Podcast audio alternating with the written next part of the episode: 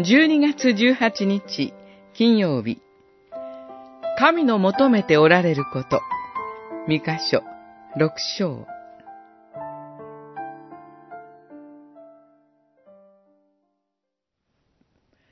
人よ何が善であり主が何をお前に求めておられるかはお前に告げられている。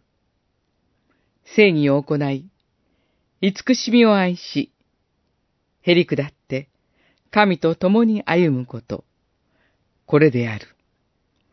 六章八節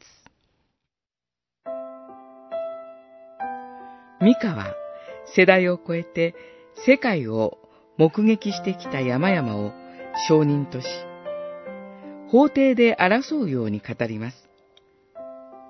イスラエルの民に対し、主の告発を聞けと。私に一体どんな落ち度があったというのか。奴隷の地から、バラクの企みから救い出したこと。ヨルダン川を渡らせたことを思い起こし、主の恵みの見業を知るがよい、と主は訴えます。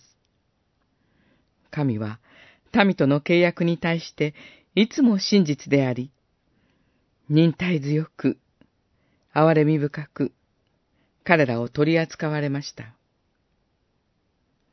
それにもかかわらず、イスラエルの民は、主への配信を繰り返したのです。神が求めておられるのは、最も価値ある捧げ物。一切の子牛でも、捧げ物の量の大小でもありません。隣人に対し正義を行い、慈しみを愛し、へり下って、神と共に歩むことなのです。神と共に歩もうとするならば、へり下らなくてはなりません。へり下るとは、神の恵みの御業を思い起こし、神の前に注意深く、慎重に歩むということです。